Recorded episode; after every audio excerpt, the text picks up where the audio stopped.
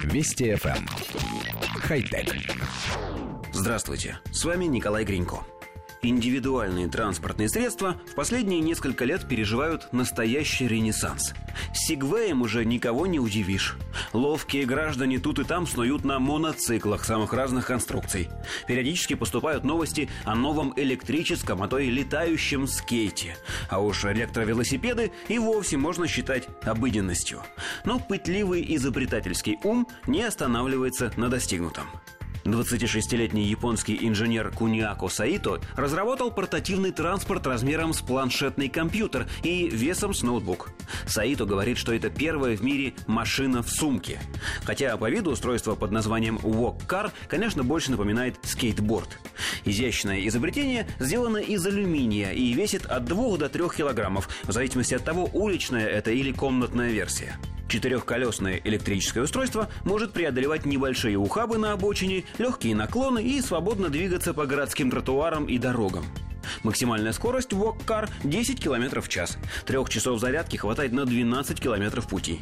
Платформа может выдержать вес до 120 килограммов. Включается она автоматически. Для этого на устройство достаточно встать и, соответственно, спуститься, чтобы оно остановилось. Направление движения регулируется как на скейтборде, переносом веса тела. Саито считает, что его разработка поможет в первую очередь людям с ограниченными двигательными возможностями, а также пешеходам, которые захотят разнообразить или немного ускорить свою прогулку. Новинка будет стоить около 800 долларов. Доставка покупателям начнется весной 2016 года. Коллектив редакции нашей программы считает, что у нового транспортного средства есть главное конкурентное преимущество перед всеми остальными. Оно не выглядит как спортивный снаряд. Это просто алюминиевая площадка на четырех колесиках, не создающая впечатление, что для передвижения на ней нужно иметь серьезную спортивную подготовку.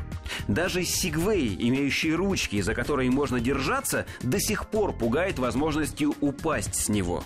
А тут просто квадратная площадка. Встал, поехала. Шагнул с нее, остановилась. В демонстрационном видео нам показывают старушку лет 70, которая вполне себе уверенно передвигается на walk-car. Так что, похоже, эти устройства в скором времени станут такими же популярными, как палки для селфи. Хотя... Вести FM. Хай-тек.